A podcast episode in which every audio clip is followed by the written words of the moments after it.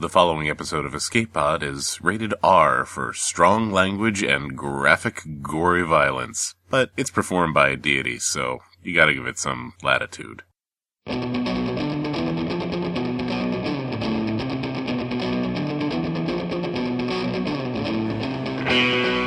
Escape Pod 388.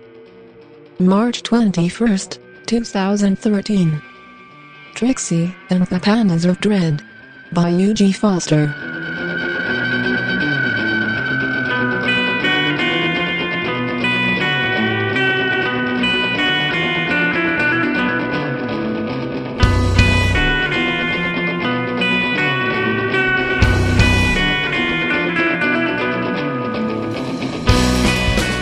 Welcome to Escape Pod, the weekly science fiction podcast. Off the port bow, you'll see the gravitational anomaly caused by how many people didn't like the way Mass Effect 3 ended. On the starboard bow is the Gallifrey Maelstrom. Home to every stripe of Doctor Who fandom. Yes, that one too. I'm Alasdair, your host for this week, and this week's story comes to us from one of my favourite authors. Eugie Foster is a regular on the EA podcast who, like all the authors we find doing repeat business, I hate that term, shall we go with frequent flyers instead? She's a regular visitor because she's both extremely good and endlessly inventive. Her anthology, Returning My Sister's Face, and Other Far Eastern Tales of Whimsy and Malice, is out now and is essential. Several of the stories will be familiar to you, the others deserve to be. So, shroud yourself in mortality and prepare to whoop some ass, because it's story time. Trixie and the Pandas of Dread by Eugie Foster. Trixie got out of her cherry red godmobile and waved away the flitting cherubim waiting to bear her to her sedan chair. She wasn't in the mood for a reverent chorus of hosannas, and the sedan chair desperately needed respringing. She felt every jostle and jounce from those damned pandas. A day didn't pass that she didn't regret adopting giant pandas as her sacred vahanas. Sure, it seemed like a good idea at the time. They were so cute, with their roly poly bellies and black masked faces, but they were wholly unsuited to be beasts of conveyance. The excessive undulation of their waddling gaits was enough to make Captain Ahab seasick, and their exclusive diet of bamboo made them perpetually flatulent. The novelty of being hauled along by farting ursines in a stomach roiling sedan chair had gotten very old very fast. But there wasn't a lot she could do about it now. It was all about the brand. Pandas were part of her theology.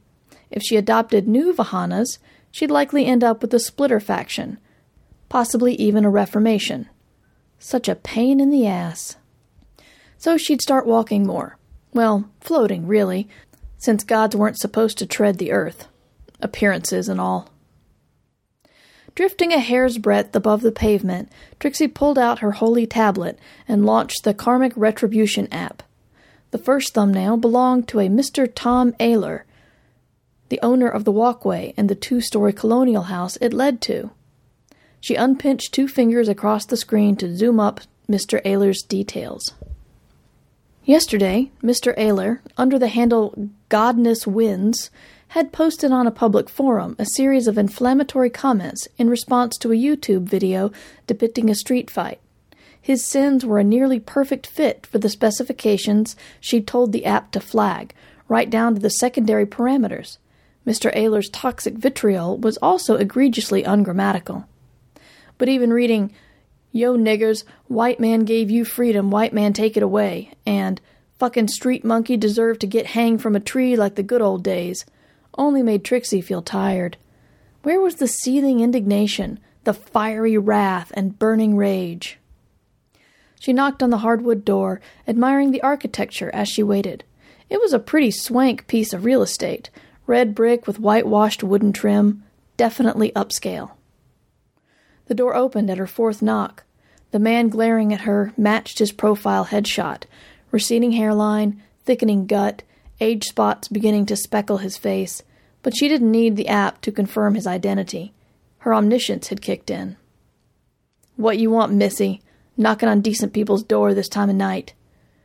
Trixie didn't bother with any theatrical pyrotechnics or a repent now spiel. she just punched her fist into Tom Ayler's chest and yanked out a handful of viscera. He collapsed, spraying blood and choking on his own bile. With disinterest, she watched him flail and shriek before calling down a white hot levin bolt to finish him off. She sighed. Yeah, it was still satisfying, ridding the world of another dickhead, but something was missing. Trixie had been a god for so long she barely remembered the time when she'd been mortal, just an earnest supplicant imploring the deities to smite sinners in the name of justice, and an offended sense of, why hasn't this asshole been horribly maimed or engulfed in hellfire yet?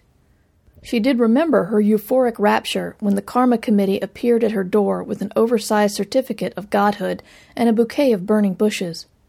But she hadn't felt anything but a plodding sense of duty for a long time. A middle aged woman and a high school aged youth spilled out of the house Mr. Ayler's wife, now widow, and son. The woman began to sob and scream, but the boy just regarded the messy corpse of his father for a long moment before turning his scrutiny upon Trixie. You, the god, rained annihilation on my dad? he demanded. Trixie donned her divine aura with reluctance. I am, she boomed in her best holy thunder voice. She wasn't so good with kids. On the one hand, it was wrong to smite minors.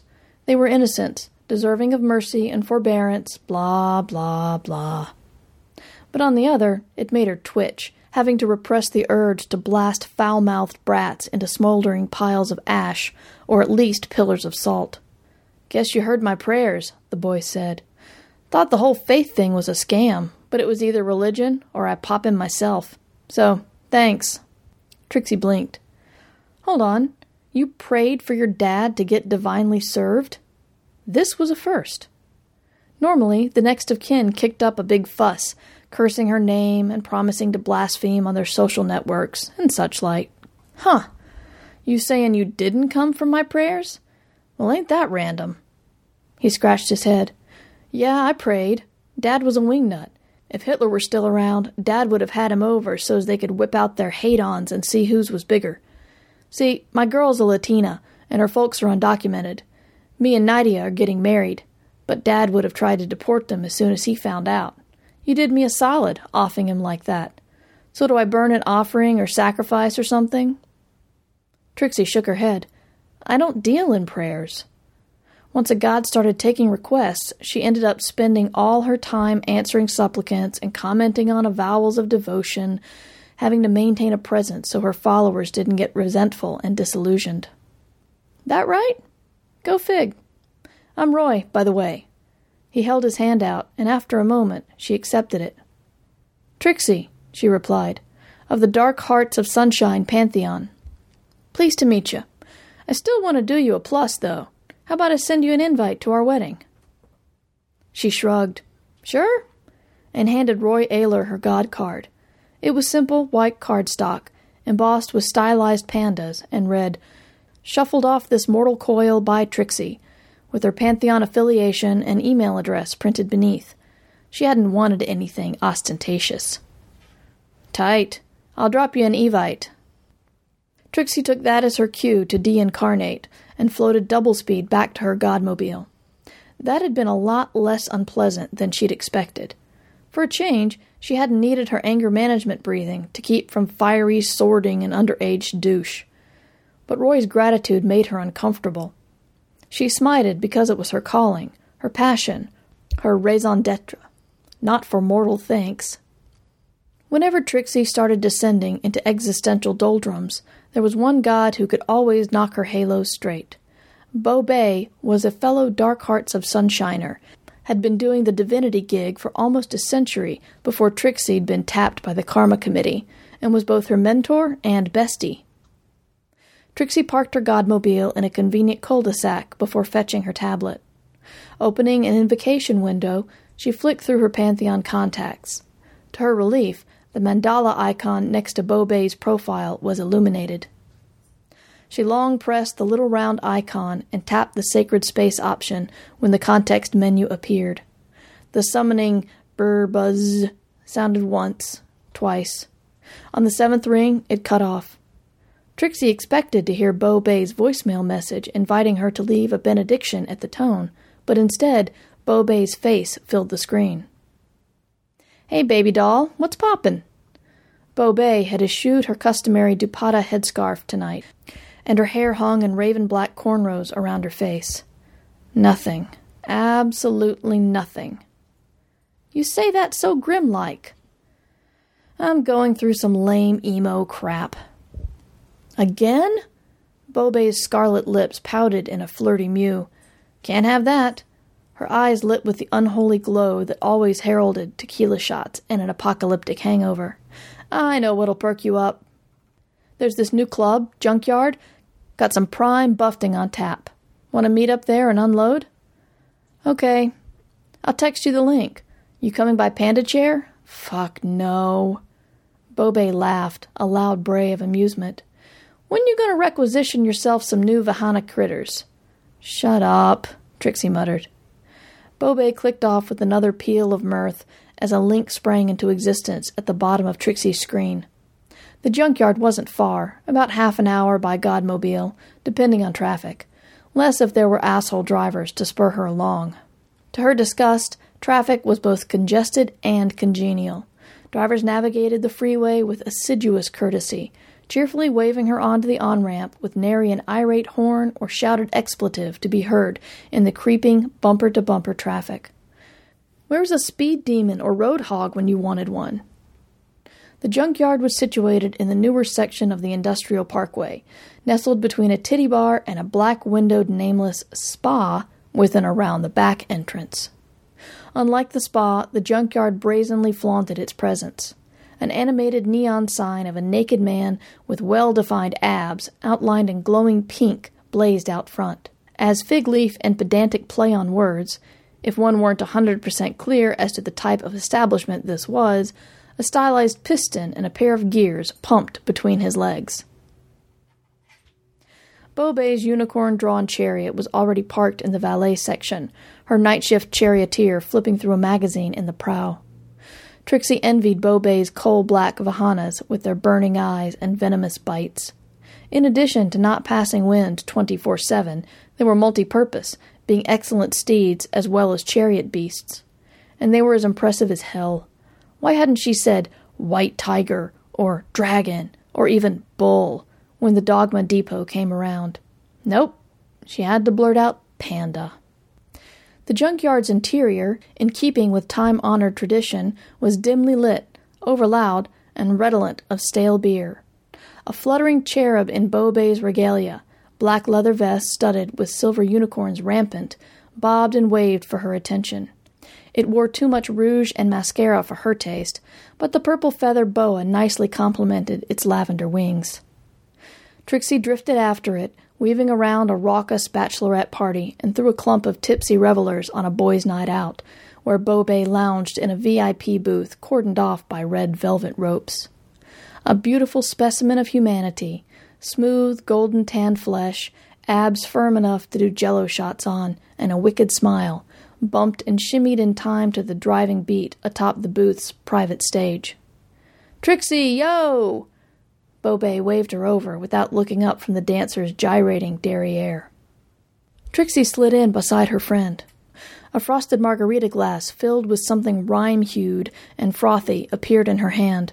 She downed several gulps, savoring the frozen, citrus coated burn as it hit her gut, and admired the view. The private stage, more a glorified coffee table with a pole, conveniently situated the dancer's junk at eye level for the appreciation of those in the booth and there was much to appreciate. The song ended, and Bo Bay gave the dancer a playful slap on the flank. He pouted and blew a mournful kiss as he sashayed away. What I tell you, Bo Bay chortled. Prime buffing, yeah? The music started up again, a swell of tempo and distortion too loud to shout over. So Trixie just gave a thumbs up and tossed back another swig of margarita. Anyone pretty catch your eye? Bo Bay's voice cut through the noise, a minor miracle that Trixie had yet to master. Just point, and I'll set you up, guaranteed to put a smile on your lips, if you know what I mean.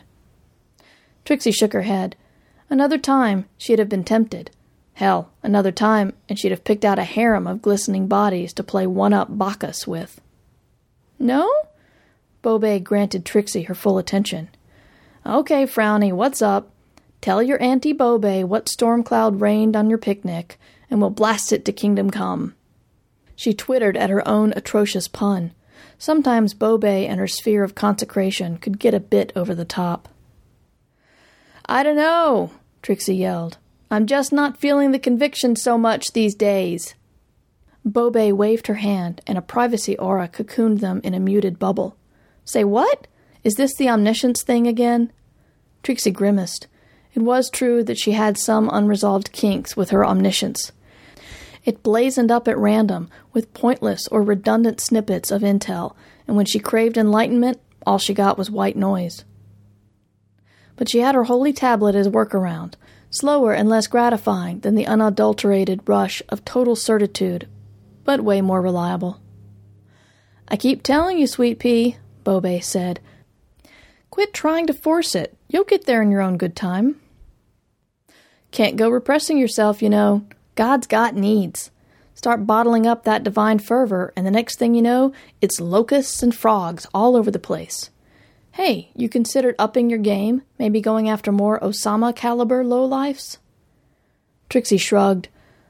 I'll fry 'em if they stumble between my crosshairs, but there just aren't that many sinners in that weight class to change my focus. Too much work for the bang. Plus, I don't want to poach on Irwin's turf. He's got his zealous cranked way past righteous and deep into blacken the skies and salt the earth not worth a couple perkier smitings to get on the bad side of his apocalypse. Bobbe nodded, the pearl beads adorning her hair clacking and chiming syncopation. You got a point.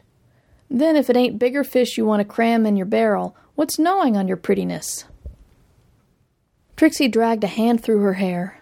Nothing I can nail to a cross. A bunch of little things, I guess. Don't blow off the little things. It's always the little things. Give me a for instance. Well, I'm really done with pandas. Really, really done. Tiny crease lines appeared in Bobbe's flawless brow. Seriously? You don't like your pandas? Sure, I rag you, but I'm just teasing, you know. They're hella cute. Hella cute furballs of stink, Trixie said. They are utter fail as Vahanas. You just need to work with them. I mean, check out Ganesha. Poor sap lost a bet with Li Gong and had to ride mice. Mice! But my man G totally stepped it up. You never saw a more hardcore deva than old Elephant Head coming charging up on his number one mouse. Epic. Yeah, maybe. Trixie contemplated her empty glass. I can't muster any gusto to fear a god the raging tools like I used to, either. I don't know. Maybe I've lost my bliss. Everybody gotta make their own bliss, baby doll. Bobbe come hither to waiter in tiger striped hot pants and matching kitty ears to refill their drinks. Even gods. Then there's today. After I righteous wrath some jerkwad, his kid comes out and thanks me. And get this, he wants to invite me to his wedding. Since when does Trixie, god of smiting, scourge of jerks and dickheads, get thank you'd? Next thing you know, I'm going to have a franchise of prayer kiosks in all the shopping malls. Bobbe leered at the waiter's orange banded tail. Don't knock the prayer shtick, Sugar Bumps. Sure, it's mostly marketing and ego boo, but there's something to be said for putting yourself out there. I know adoration and adulation ain't your thing, but having a direct line to your devotees can be a real pick me up. Trixie sighed. It's fine for you. Your worshippers are all yaoi fangirls in the LGBT crowd. Of course they adore you. But who's going to waste their veneration on me? You might be surprised how many folks appreciate some chlorine dumping in the dickweed pool. I'm not only about pretty boys and G strings, you know. Uh huh. You're all about pretty boys without G strings, too. Bobbe clucked her tongue. You think I just stand around and watch while my glam boys get hate crimed? or my closet peeps get blackmailed, I've been elbow deep in wrathful fury plenty of times. She tossed back the rest of her drink. You know, honey toes, Vahanas and fear of godding and the whole godhead caboodle is what you make it. I know, I know. It just seems so, I don't know, futile. For every asshat bastard I off, a dozen more step up. Bobay wagged a finger. Haters gonna hate. No point in keeping score. The happy comes in doing what makes you happy. I do love my job, but maybe that's your probs. You're still thinking it's a job. It ain't. It's a sanctification. Doesn't matter what your flavor of holy is, so long as you got faith in you. You are a goddess, girlfriend, and you are fucking divine. Yeah, but. Bobay abruptly signaled her to silence, her head cocked in an attitude of intense listening. Sorry, baby doll. One of my peeps is having a depths of despair movement. Gotta go talk him down. Help yourself to my tab. Drinks, pole dancers, whatever you like. A flight of lavender plumed cherubim poofed into existence to escort Bobay off. She deincarnated with a flash, popping the privacy aura in a shower of unicorn shaped confetti. Over the abruptly bone rattling soundtrack, Trixie heard the whip crack of Bobay's charioteer, followed by the thunderous hooves of her black unicorns. Bobay did enjoy her crazy, spectacular exits. A gorgeous dancer with dusky skin and hair down to his waist appeared at Trixie's elbow with a brimming margarita pitcher. Trixie had a weakness for men with long black hair. She let him refill her glass, and when he leaned down to whisper naughty promises of wicked deeds in her ear, she smirked. Why the hell not? Trixie woke the next morning to a ray of buttery sunlight spearing from the heavens straight into her eyes. Apollo, you asswipe! She groaned and flipped him the bird. Contrite cherubim hastened to draw the blinds as dim memories of doing body shots on a steady progression of ripped hotties percolated through Trixie's Armageddon of a headache. Also, a bone deep craving to rip the smug sun god from the offensively blue firmament. But that would require her to look upon him again. Damn devious sun. With a transcendent effort, Trixie called forth a miracle to annul her hangover. In the space of a moment, she was mostly resurrected, snatched from impending martyrdom. However, headache banishment notwithstanding, Trixie remained in a foul mood. Her tablet jingled. After a haphazard rummage, discarded clothes and empty liquor bottles flung about in her wake, she found it propped against one of her four inch slingbacks. The latest notification displaying an incoming email pop up. She'd also missed a half a dozen karmic retribution alerts, a text from Bobay, and a forum reminder of the Dark Hearts of Sunshine ice cream social next fortnight. Dismissing the app notices, she read Bobay's text Home now, drama handled. Is the junkyard sick or what? And opened her email. To her surprise, it was Roy's wedding evite. That was fast. She'd expected a delay, what with the funeral and all. Her omniscience sputtered awake and pinged her with the incontrovertible surety that Nydia was pregnant. Well, that explained it. She rose to unleash her ire upon the world's dirtbags and dickheads. In the following days, Trixie emailed Roy her RSVP, in between obliterating a sadistic elementary school PE teacher and blighting a soccer mom texting in traffic, picked out a wedding gift, a tasteful flatware set, after unraveling the intestines of a community garden vandal with a salad fork, and dithered over her dress, the frilly burgundy taffeta or the sapphire blue strapless, while liquefying a train groper's spine. She decided on the burgundy taffeta. And finally, as she ruptured the spleen of a drunken frat boy hollering movie spoilers in a theater, she debated whether to sport her divinity openly at the ceremony or conceal it. On the afternoon of the wedding, she steered her godmobile into the parking lot of the tiny wedding chapel, still undecided. The chapel was consecrated to Pomona, god of weddings and wedding planners. Trixie found Pomona to be a vacuous god, way too preoccupied with designer shoes and cake. But hey, Pomona wasn't in her pantheon. Who was Trixie to judge? Also, due to a spur of the moment smiting, Trixie's fourteenth commandment, Thou shalt give way to disabled folks on elevators, or else. She was running late. More eleventh hour impulse than mindful resolve, Trixie tucked away her divine aura, cloaking herself in mortality. At the chapel door, an earnest young man in a rented tuxedo darted up to bustle her to a seat. The undignified pace didn't permit more than flashbulb impressions. Mismatched decorations that highlighted the chapel's paucity. baby's breath and honeysuckle wreaths over grimy windows, dingy lace garlands draped across worn wooden pews. Further consequence of her tardiness, she had to sit uncomfortably near the front, wedged between the pew end and a sullen faced little girl with golden curls. The moment Trixie plunked down, the organist began the opening chords of the bridal march, signaling everyone to rise. Trixie sighed and stood back up. At the back of the chapel, an embroidered curtain parted, and Nydia emerged, completely eclipsing the shabby decor and squalid surroundings. Shyly resplendent in white satin and lace, a soft smile lighting her face, she was lovely and serene and joyful. She stepped light as a doe down the aisle, still willowy despite her delicate condition.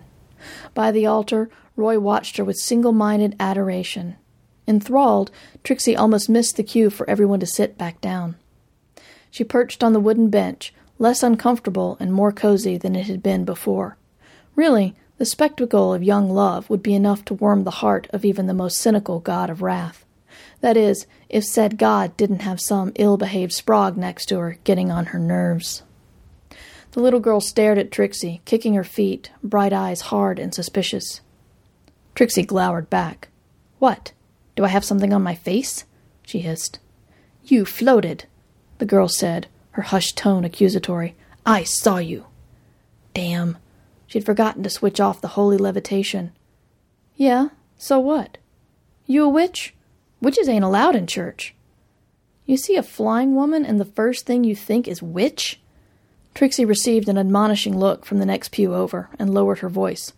Why not fairy or angel or God? The little girl screwed up her face. You can't be them.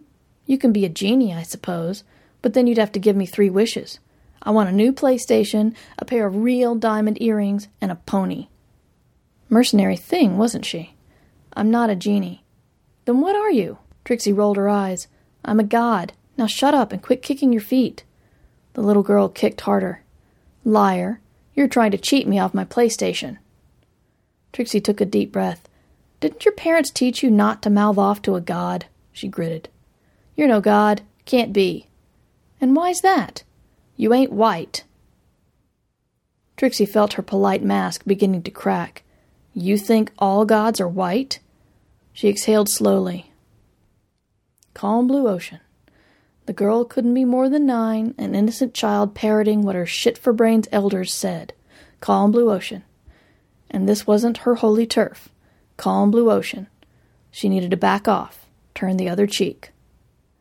Everyone knows darkies and colored gods are fakes or devil whores, so you'd better quit lying and give me my wishes, or I'll tell everyone you're a witch, and they'll burn you up. The last of Trixie's good intentions shattered into jagged little shards. Cheek turning simply wasn't her gospel. She was more the eye for an eye blow your head off type. Her divine aura erupted from her in a dazzling starburst of fury. Enough! she roared. I am Trixie, scourge of assholes, god of smiting. Behold me, and. A screech cut her off mid tirade. You get away from her, you filthy devil spawn! Trixie whirled. She'd been working up to a glorious pinnacle of wrath, a truly magnificent fit of righteous indignation. Who dared interrupt? It was Mrs. Marissa Ayler, the mother of the groom, recently widowed. It's bad enough that sperm bourbon gutter slut conned Roy into marrying her, Mrs. Ayler shrieked. Now the slut bag what did in my Thomas dares to show her face on hallowed ground? Silence! Trixie clapped her hands, and Mrs. Ayler's mouth sealed shut. I was merciful before. I let you live, gave you a chance to repent but you have learned nothing. Trixie raised her arms and glared at the cowering child at her feet. Flushed with the glory of her godhead, Trixie commanded the cosmos to bequeath its wisdom, and the cosmos obeyed, imbuing her with omniscient grace. Kaylee Alexis Ayler, she boomed, her voice resonant and clear. You are a vicious, self centered little girl, taking pleasure in demeaning the weak and less fortunate. Your mean little spirit will ripen to that of a mean little woman's, without compassion or kindness, doomed to an existence squandered in petty bitterness and perceived slights. A merciful God might look deeper, searching for a spark of decency or an iota of goodness in you to kindle. A just God would leave you to your fate, deeming your self wrought misery punishment enough for this lifetime. But I am not a just God, and I'm sure as hell not merciful. Trixie flung her hand down, engulfing the little girl in a white hot conflagration. In an instant, all that remained of Kaylee Alexis Ayler was a smoking hole in the threadbare carpet. As for you, Marissa Ayler, Trixie swiveled to the red faced widow, your sins. She paused, scowling. Fuck it. You're a stupid bitch, okay? And she razed her to smoldering embers. Trixie looked out upon the assemblage, standing, sitting, or kneeling in various attitudes of shock and horror. Hell, most of y'all are shitty ass human beings. She slammed her fists together, and a white hot inferno howled through the chapel.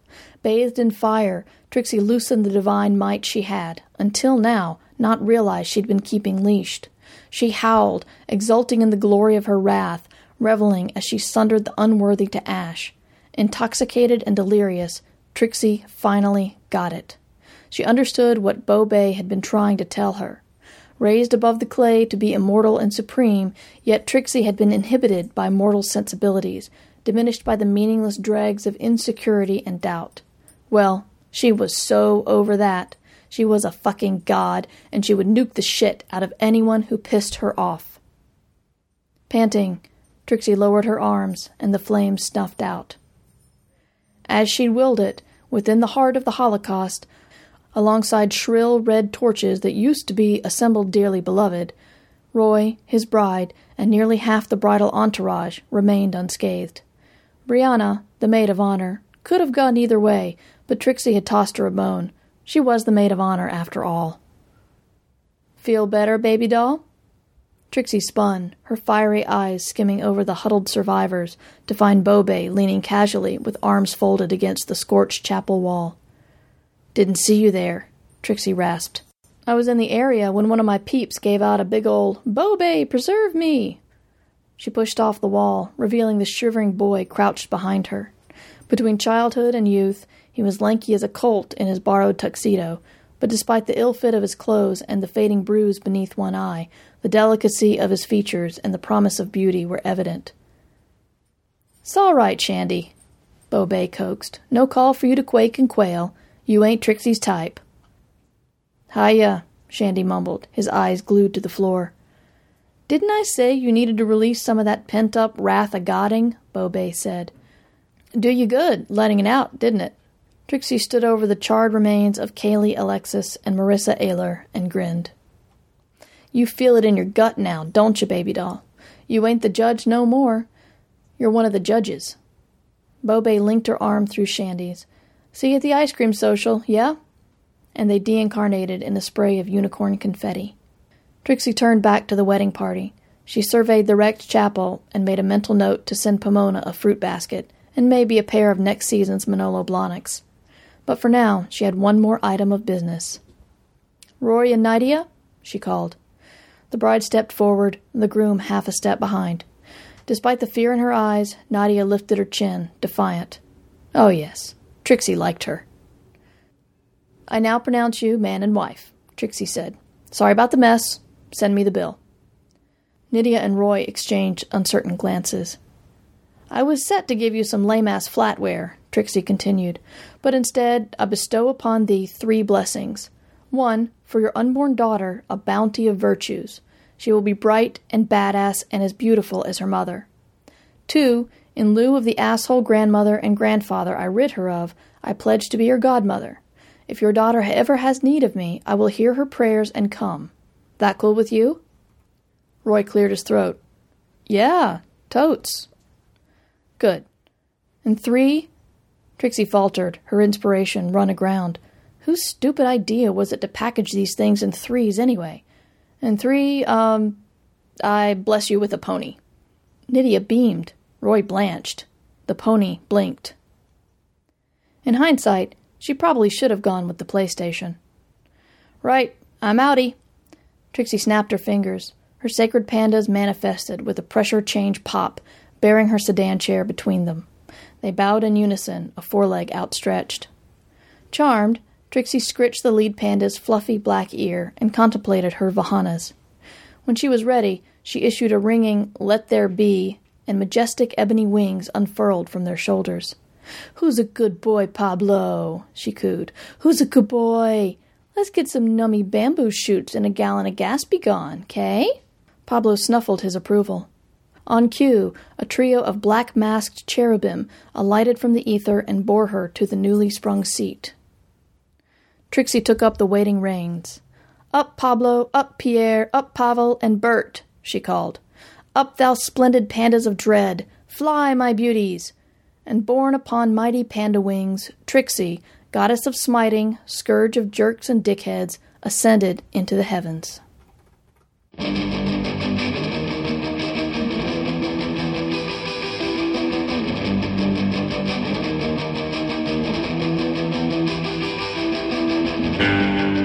I've been to weddings like that. Seriously, just substitute the vengeful goddess with a lot of drink and a lot of geeks, and you're basically there. I'd have preferred to witness the smiting, to be honest. There's a moment in the original Books of Magic series that I always loved. For those who don't know, Books of Magic was a four issue miniseries featuring a young boy called Tim Hunter, who is destined to be the greatest magician of his age. Yes, black hair. Yes, scruffy. Yes, glasses. No, much like Dredd and The Raid, this is parallel evolution rather than plagiarism. Anyway, the original four issue series dealt with Tim being shown different aspects of magic by four different magical characters in the DC universe. At one point, he's told that he will have to make the choice to let magic into his life or not. Without it, he will always be safe, and he will always be slightly unfulfilled. With it, he will be in constant danger and completely alive. At the end of the series, in a moment that again echoes through multiple different stories, Tim chooses, and his world blooms. For an unusually shaped, unusually minded boy with very dark hair and glasses, seeing that moment got me through a lot of the worst things that were waiting for me, out in the darkness past the day wide bubble that every child lives in. It didn't save me from them. Make no mistake, no one saves you from them, no one protects you but you from the horrors of childhood. You stand or you fall based on your own choices. All anyone else can ever do is help pick up the pieces, and a lot of the time people will choose not to. But it did give me something to aim at. Not even a light at the end of the tunnel, but the promise that eventually I might be able to see light. It's not much, but you get what you get.